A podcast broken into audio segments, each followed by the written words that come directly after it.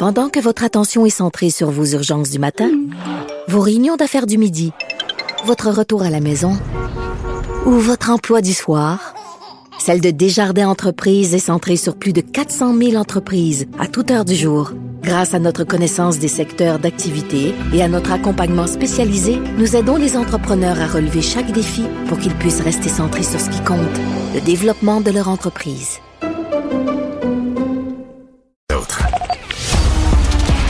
Les vrais enjeux, les vraies questions. Les affaires publiques n'ont plus de secret pour lui. Mario Dumont. Vous avez 24 minutes dans une journée. Tout savoir en 24 minutes. Pour s'informer et comprendre en 24 minutes, ici Mario Dumont, en compagnie d'Alexandre Dubé, des studios de Cube Radio, la station d'affaires publique de Québecor. Voici Tout savoir en 24 minutes. Tout savoir en 24 minutes. Cube Radio.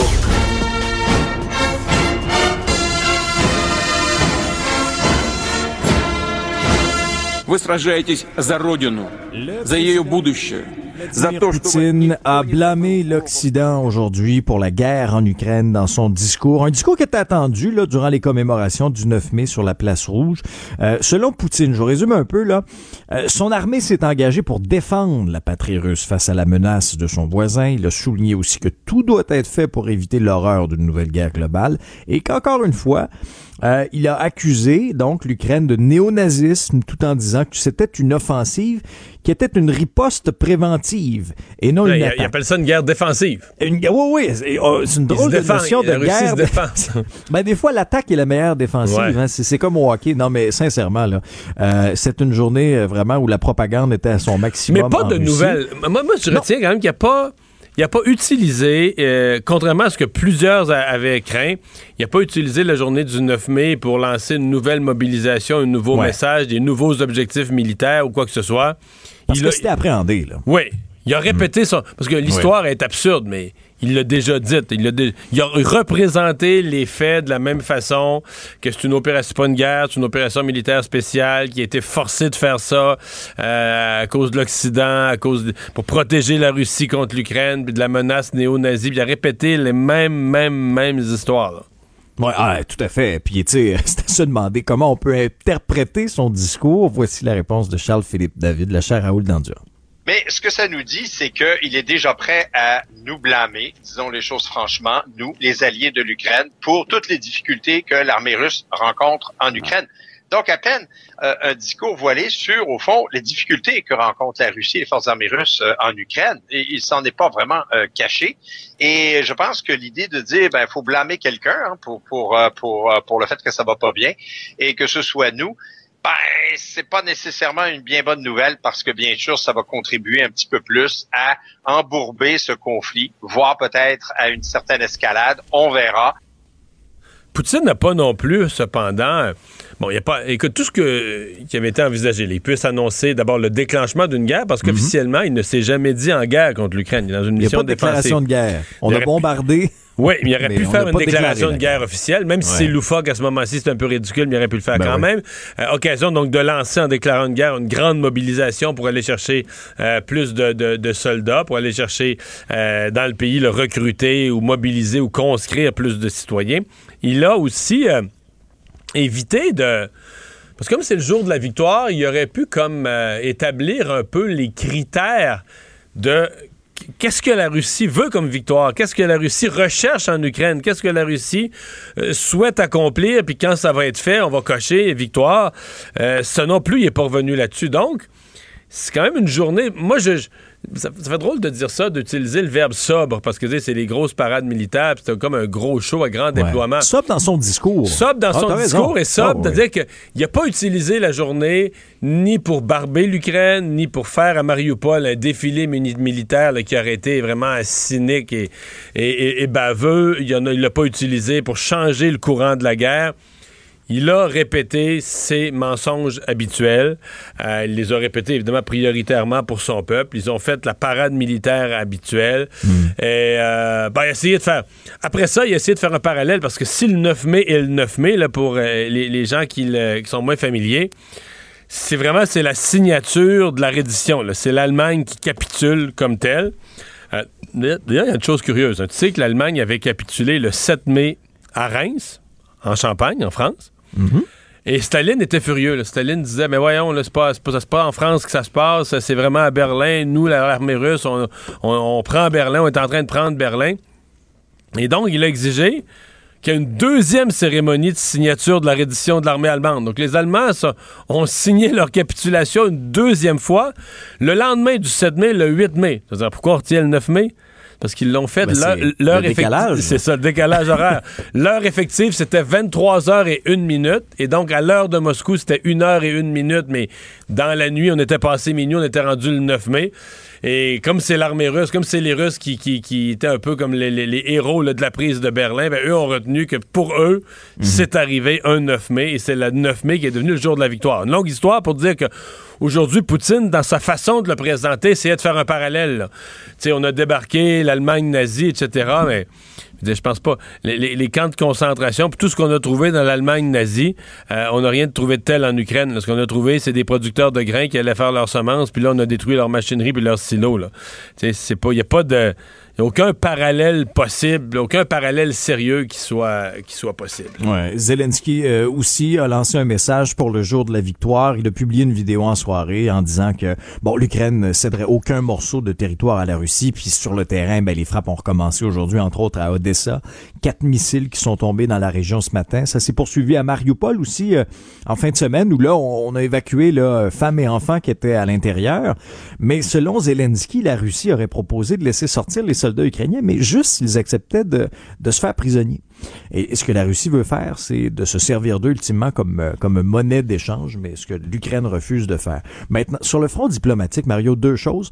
Euh, aujourd'hui, le président des États-Unis, Joe Biden, a signé devant les journalistes une loi qui va permettre d'accélérer l'envoi à l'Ukraine de tout ce qui est équipement militaire. Et pour le faire, il a réactivé un dispositif datant de la Seconde Guerre mondiale. C'est le Ukraine Democracy Defense Land Lease Act of 2022. Mais quand j'ai vu la nouvelle, j'ai dit que c'est quand même sauté. On réactive une, hmm. loi de la Deuxième Guerre mondiale.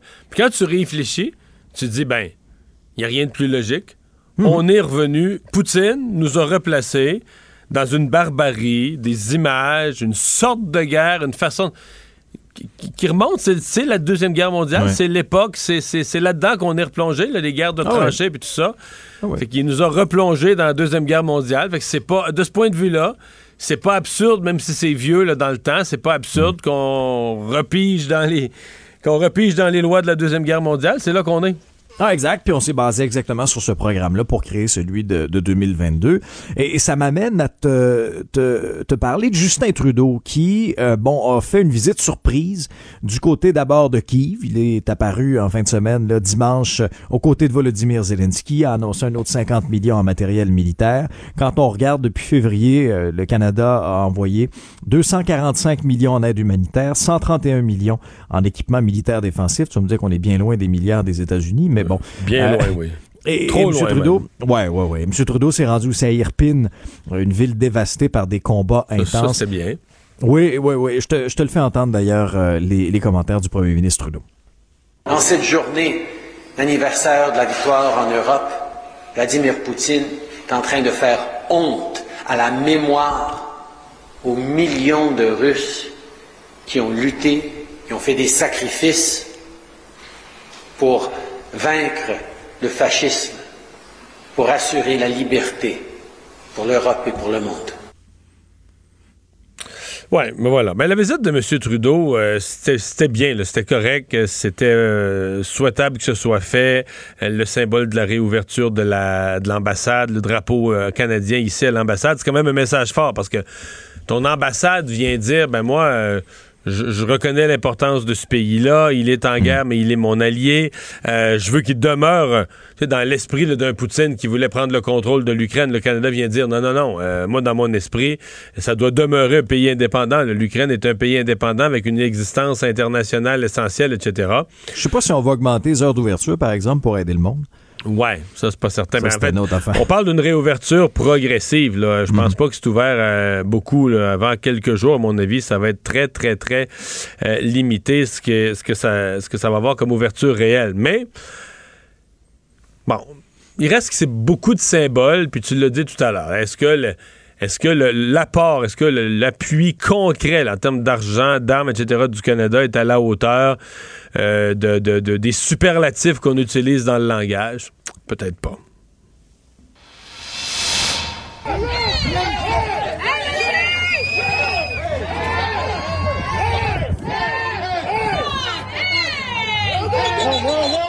Ce que tu, ce que tu viens d'entendre, Mario, ça s'est passé. C'est une scène pas très jolie, là. Ah non, non, je, je, vais te la je vais te la décrire. Là, ça se déroulait sur un terrain synthétique de Dollars des Ormeaux, donc à Montréal, pendant un match de l'équipe Saint-Laurent qui recevait le Celtics du Haut-Richelieu. OK? Là, survient un but égalisateur, semble-t-il. Et là, il y a un spectateur qui est en beau maudit. Un but égalisateur, mais on se comprend qu'il n'y a pas, il y a pas un million à l'enjeu, des jeunes de 14 ans, c'est pas... Oui, euh, c'est des jeunes de 14 ans, là, qui jouent dans la Ligue de développement provincial. OK? Alors là, t'as le spectateur qui est en beau maudit, commence à engueuler l'arbitre de soccer, descend jusque sur le terrain. Et, là, l'arbitre, qui semble, euh, bon, est assez jeune, on a appris qu'il avait 17 ans par la suite, repousse l'homme, l'éloigne une première fois, et l'homme réplique en lui donnant un coup de poing en plein visage. Là, il y a plusieurs parents qui voient ça. Un des parents intervient, plaque l'individu agressif au sol, on arrête le match à ce moment-là. Écoute, c'est une scène qui a été captée, qui circule sur les réseaux sociaux abondamment depuis la fin de semaine. Et c'est, ça vole pas haut, là, sincèrement. Là. C'est un match de la Ligue de développement provincial. Ce serait pas plus chic au FC Montréal, remarque. Là. Mais et, là, ben, la famille du jeune en question est, en réflexion. Est-ce qu'ils vont porter plainte? Le jeune de 17 ans, penses-tu vraiment que ça va y tenter de retourner arbitrer un match de Et soccer? Tu sais que c'est déjà un gros problème ben de recruter des arbitres dans, dans, tous les sports, là, mais c'est un problème majeur de recruter des arbitres, de trouver des gens qui ont qui sont pas énormément payés, là, des, gens qui ont le goût de se faire engueuler pour ce montant d'argent-là. Euh, mais c'est drôle parce que ça arrive la semaine après un grand rapport sur ben le hockey. Puis un rapport sur le hockey où quand même on se dit, ouais, la culture du hockey, la culture des arénas, puis on met dans, en vrac, on parle des problèmes. Puis c'en est un, ça. Il y, a des, y a au moins deux, deux incidents euh, durant l'hiver où des arbitres ont été frappés. Euh, puis... Euh, on se dit, ouais, ben c'est ça, c'est la culture du hockey. Ben, il semble bien que c'est pas juste la culture du hockey. Là, que, oui, euh, peut-être le hockey, euh, c'est un sport où il y a particulièrement, on a particulièrement toléré des choses dans les arénas, mais ça peut se produire euh, identique dans d'autres sports. Je sais pas qu'est-ce que les ligues vont faire à terme, parce que si tu veux, à un moment donné, c'est que tu vas devoir protéger tes arbitres. Là, là t'es rendu, tu protèges les arbitres contre les joueurs, faut que tu protèges les arbitres. Est-ce qu'on nous a dit, est-ce que l'histoire dit que c'est un parent? On parle d'un, j'ai vu les, rapports de presse, on parle d'un spectateur. Euh, pour l'instant, on le sait pas. on précise pas, que c'est un parent. C'est quand même, c'est possible, bien possible que ce soit un parent. Mm. Mais bon, euh, pense que les ligues vont finir par avoir un rôle de dire on embauche des arbitres, oui, oui, on les paye, mais euh, on met en place des mécanismes plus, euh, plus sérieux pour les protéger. Là. Mais c'est sûr que tu dis quand tu es en danger d'arbitrer du soccer, tu es en danger pour ton intégrité physique d'arbitrer du soccer de ce niveau-là, de jeune de 14 ans. Il y en a qui vont pas bien. Et même si tu faisais une erreur, même si tu avais mal vu ou que tu n'avais pas vu exactement ce qui s'est passé, qu'il y avait un hors-jeu, que tu n'étais pas bien placé, que tu n'étais pas sûr au pouce près qu'il y avait un hors-jeu. C'est du sport. On joue au soccer. Un jeu. Ouais. Tu sais? Non, mais. Pas de millions en jeu. Mais non, pas du tout. Moi, je j'ai pratiqué euh, plein, plein de sports. Euh, moi, plus jeune, j'ai joué au baseball, j'ai joué au soccer, j'ai fait du ski alpin de compétition. J'ai... Il me semble que c'était moins pire. Il me semble que. Tu sais que Guy Lafleur a donné une réponse. Euh, c'est une, une, ah entrevue, une, entrevue, qui a repassé lors de son décès. On aurait entendu plusieurs des entrevues. Et c'est une entrevue. Je me souviens plus laquelle. J'ai-tu entendu à la radio, à la télé? Je me souviens plus. Je me souviens très bien de la réponse. On lui a demandé. Tu sais, il a joué pas de casque là, beaucoup plus longtemps que les autres, à une époque où tout le monde avait un casque. Mm-hmm. Puis euh, maintenant, on connaît les commotions cérébrales, on connaît les dangers. Puis la question lui était posée, mais vous n'avez pas l'impression de vous, que vous mettiez en danger en portant pas de casque? Puis sa réponse, ça a été, ouais, un peu, mais vous savez, dans ce temps-là, il y avait le respect. Et voilà. Tu dis, ouais, c'est ça. À cette heure, à cette on, a des, on a des casques, des règlements, des suspensions. Ben mais à l'époque, il y avait le respect. C'est-à-dire que, il dit, des joueurs, euh, donnez pas, euh, donnez pas des coups de bâton d'en face, donnez pas des coups de bâton sur la tête, là. Bon, OK. Ça, Mais il a tellement raison. Mais c'est vrai que c'est ça. C'est vrai que c'est ça. Tu sais, aujourd'hui, les équipements, bon, sont, sont plus légers, sont plus solides. Euh, bon, parlons du hockey. Au soccer, euh, bon, t'as des, t'as des protèges tibia, là. Mais euh, au hockey, c'est ça. Tu sais, les, les, les, mises en échec ont rarement été aussi intenses, aussi violentes. On voit des coups à la tête. Fait que, tu sais, c'est correct qu'on fait une réflexion pour le hockey. On, on connaît l'importance du hockey au Québec, mais le soccer aussi, c'est un sport hyper populaire chez les jeunes. Mais dans ce cas-ci, on dit on, le jeune est en réflexion, on sait pas s'il va porter plainte. Là, on que ça s'est porté plainte à la police, aux criminels pour agression. Mais je sais pas, la Ligue fait quoi dans ce cas-là? Est-ce que la Ligue pourrait. Tu sais, parce que l'arbitre n'est pas juste un individu, l'arbitre il est comme il est au service de la Ligue. Est-ce que la, Ligue pourrait porter plainte, à exclure définitivement ce, spectateur-là? Je sais pas, mais est-ce que. Est-ce que la Ligue n'a pas, dans un cas semblable, une responsabilité d'entreprendre aussi des, euh, des démarches? Il me semble que oui. Oui, c'est une très très bonne très très bonne question. Euh, Aujourd'hui, il y avait manifestation de camionneurs un peu partout au Québec. Là, euh, c'était le cas au centre-ville d'ailleurs, à Montréal aussi. Euh, ailleurs, bon, ça se faisait parfois devant les bureaux de circonscription, euh, dans les centres de services du MTQ. En gros, ce que les camionneurs réclament, c'est un ajustement des tarifs de transport en vrac parce que là, on sonne l'alarme avec la hausse du prix du carburant pour ce qui est du... on faisait le saut là, comme automobiliste là, euh, à, à 2,2 euh, 2,25 si on, on, faisait le plein en suprême. Ben, du diesel, c'était 2,50, 2,60. Et, et, là, ben, avec cette hausse de prix-là, on juge au niveau de l'association que le tarif fixé par le ministère des Transports, c'est irréaliste. C'est désuet dans ce contexte-là. Et là, on parle surtout des camionneurs en vrac qui, par exemple, qui vont travailler pour le ministère des Transports ou des, mhm. constructions de routes, vont transporter le, sable, la pierre, peu importe. eux, euh, ils disent, ben là, on travaille pour le ministère des Transports, on travaille à perte. Là. Ouais. Et là, il y a des camionneurs qui ont raconté un peu leur histoire aujourd'hui. Voici ce qu'ils avaient à dire, suivi de la réaction du ministre des Transports, François Bonnardel. Le fuel a augmenté de 100% mais euh, on n'a jamais eu la hausse pour euh, compenser pour le fuel. De plus, il faut penser aussi aux pièces, les pneus, l'huile, tout ça a augmenté. A augmenté en double. L'année passée, c'était correct. Le profit, c'était bon, mais cette année, mon camion est à vendre, puis euh, regarde, je suis même pas capable de vendre parce que le, fuel est trop cher. Imaginez-vous, on travaille cinq jours, et là, parfois, on sort les week-ends. Ça coûte 1200, 1500 dollars de plus pour, juste pour les, faire les pleins de notre camion par semaine. Donc ça, à la fin du mois, ça donne au moins 5000 dollars de plus. On est très conscient euh, du problème, euh, du coût de l'inflation, de l'augmentation du coût du, du, carburant. On est en négociation avec eux, on va régler le problème d'ici peu. Bon, il y a une discussion, mais le problème va se poser à beaucoup d'endroits parce que le diesel, là, euh, dans le camionnage, ben, c'est, une partie du coût euh, de, de, tout ce qui est transporté là, euh, à l'épicerie ou ailleurs, de, tout, de tous nos achats, de un. De deux, si vous vous promenez dans le Québec un peu plus rural ces jours-ci, vous allez voir des tracteurs là, qui, sont en train de faire les semences, les préparations de sol, épandage d'engrais, semences, etc.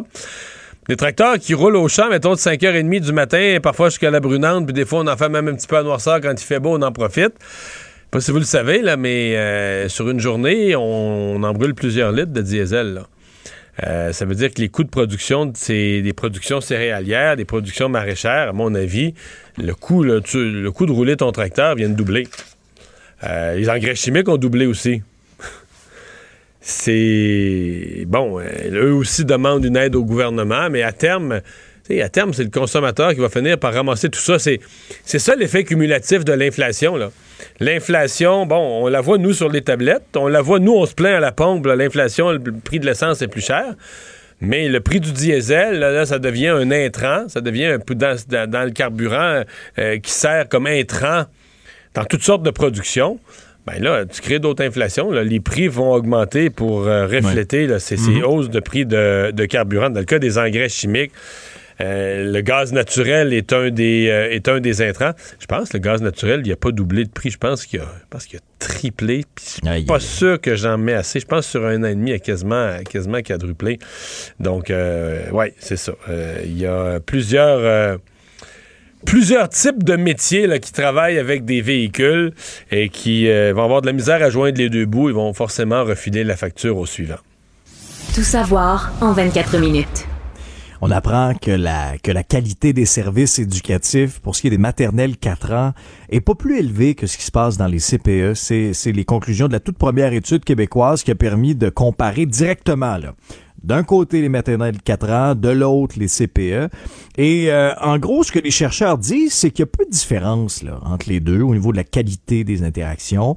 Une recherche qui est basée sur quatre séances d'observation d'une demi-heure dans 45 classes euh, de maternelle 4 ans, dans 45 groupes d'enfants dans les CPE. Et en gros, je te résume, les maternelles 4 ans et les CPE ont eu un score moyen à élever au niveau du soutien émotionnel de l'enfant, de l'organisation de la classe aussi. Des résultats un petit peu plus faibles pour les deux milieux en ce qui concerne le soutien à l'apprentissage.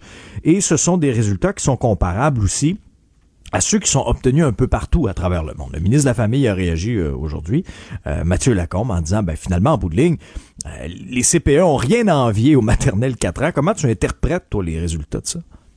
Ben, en fait, euh, j'ai parlé à la chercheure plus tôt en ondes. C'est assez intéressant parce qu'elle, elle, a, elle reconnaît qu'elle s'est limitée à étudier les interactions. Donc, le soutien, la façon de faire le soutien personnel, pédagogique, etc. Euh, ça répond pas à la question. Je pense qu'il y a des gens aujourd'hui qui surinterprètent un peu, là, qui disent bon ben les CPE euh, euh, en termes de préparation, par exemple, des jeunes pour aller au primaire, c'est aussi bon. Euh, c'est pas tout à fait euh, ce que ça dit parce que la chercheure dit non, on n'a pas, pas étudié les résultats. Mettons un jeune qui a 4 ans aura un retard de langage. Puis là, on veut le préparer pour l'école. On veut qu'il arrive en maternelle ou en première année euh, le, plus, le plus capable possible de suivre le groupe. Est-ce que la maternelle 4 ans lui en fait faire plus, lui fait faire plus de progrès, plus de rattrapage? Est-ce qu'on est mieux outillé, mieux équipé? Euh, parce qu'on a une, enseignante qui a des études universitaires. Euh, techniquement, on a accès à des professionnels en orthopédagogie et autres. Est-ce que ça, ça n'a pas été mesuré? Donc, cette étude-là, euh, elle nous parle d'interaction. Donc, on dit dans les deux cas, les interactions avec le personnel sont semblables mais elle nous parle pas. Euh, elle dit pas le contraire non plus. Elle dit pas que les maternelles 4 ans sont meilleures. Mais elle dit, ben, la chercheure dit c'est une autre étude qu'il faudrait faire éventuellement. Donc, c'est une étude qui mesure, dans le fond, le processus d'interaction, mais qui va pas directement mesurer les, euh, les résultats. Ouais. Donc. On apprenait, euh, Mario, euh, en fin de semaine, parce que mine de rien, bon, euh, la campagne électorale au provincial, ça va venir vite l'automne prochain. La première chose qu'on va voir, la session parlementaire va se terminer dans quelques semaines. Les députés vont partir dans leur circonscription cet été, vont faire du travail terrain, puis cet automne, on va revenir, on va être en campagne. Et là, ben, chez les libéraux, il y a plusieurs noms là, qui, qui ont confirmé qu'ils ne revenaient pas. Le dernier en liste, c'est pas une surprise, là, en fin de semaine, c'est Pierre Arcan. Et là, Aujourd'hui, euh, on a su qui allait succéder à Pierre Arcan dans Mont-Royal. C'est Michel Setlacoué, une avocate de formation. Euh, et déjà, écoute, elle n'a pas perdu de temps, là. Je te résume un peu ce qu'elle a dit. Selon elle, la loi sur la laïcité de l'État et la réforme en cours de la loi 101, ça va trop loin. Ça brime les libertés individuelles de certaines communautés, de certains de nos concitoyens. Elle dénonce aussi l'usage de la clause dérogatoire dans ces deux cas, mais elle reconnaît quand même que le français recule au Québec. Une grosse journée. Oui, oui. Mais je, commencer par dire qu'il y a beaucoup de choses là-dedans. Bon, départ de Pierre Arcan, ça, euh, ben, c'est le nombre de départs au Parti libéral qui finit par faire, euh, par, faire peur un peu, là, par faire donner un sentiment. Mais il reste qui, là? Il n'y en a pas tant que ça qui ont annoncé qu'ils se, se, représentaient. Là. Euh, bon, on va surveiller ce que Carlos Letao va faire.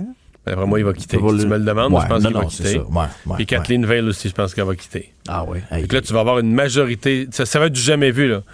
Tu vas avoir une majorité. Tu as plus de gens dans un caucus qui. Bon, ben c'est là que j'allais dire. Pierre Arcan, on peut pas le mettre, mettons, dans le même bateau que Paul Robitaille qui l'a annoncé vendredi. Pierre Arcan a 70 ans.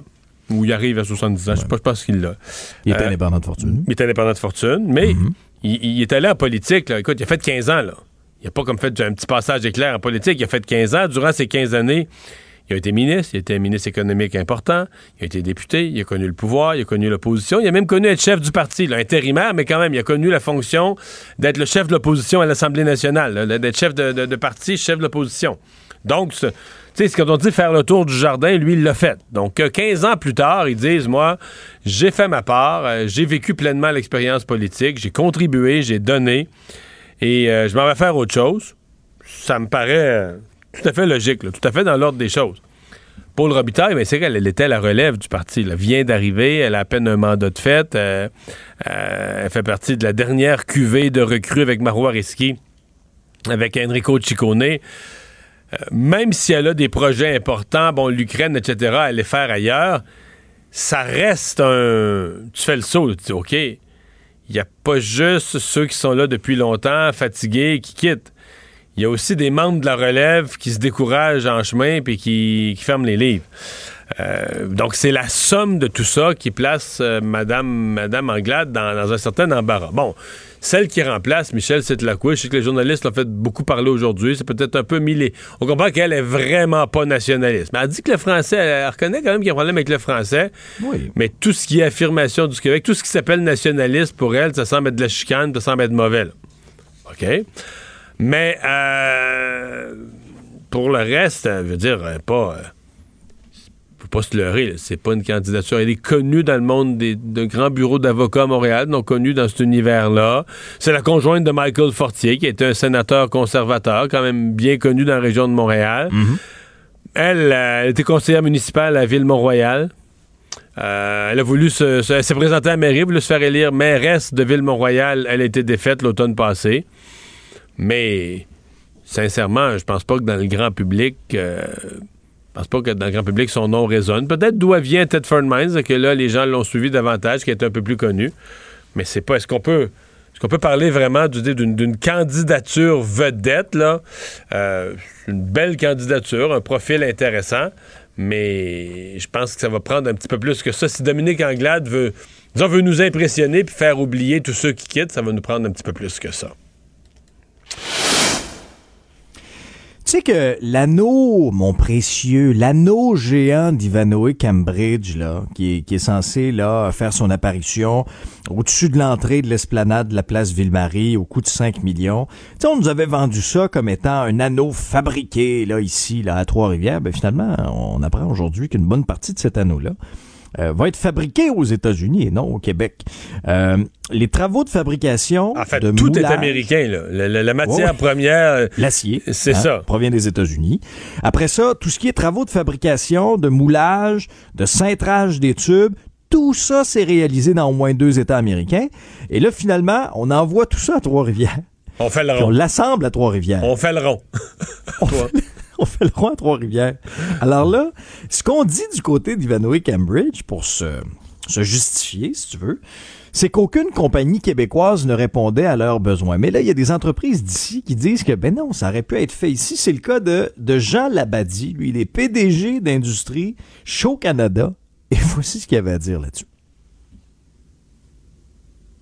disponible en, en acier inoxydable euh, aux États-Unis. Au moment où ils en ont fait la demande, c'est possible. Mais c'est aussi possible de les fabriquer ici, nous-mêmes, euh, si c'est vraiment le matériel qui était choisi à un moment donné. Mais il y a d'autres matériaux aussi, comme l'aluminium, qui aurait très bien pu euh, être euh, choisi, ou des composés, matériaux composites qui auraient probablement aidé au niveau des poids et au niveau de la durabilité, ben ça, euh, ça, ça va de soi. L'aluminium, la moitié moins pesant, meilleure durabilité face aux intempéries, un produit québécois, me semble qu'un anneau... Sais, un anneau qui est déjà mal aimé, là, euh, dans une époque où tout le monde est sensible à l'achat local, on dirait qu'ils font exprès pour qu'on l'aime de moins en moins. Résumer l'actualité en 24 minutes, c'est mission accomplie.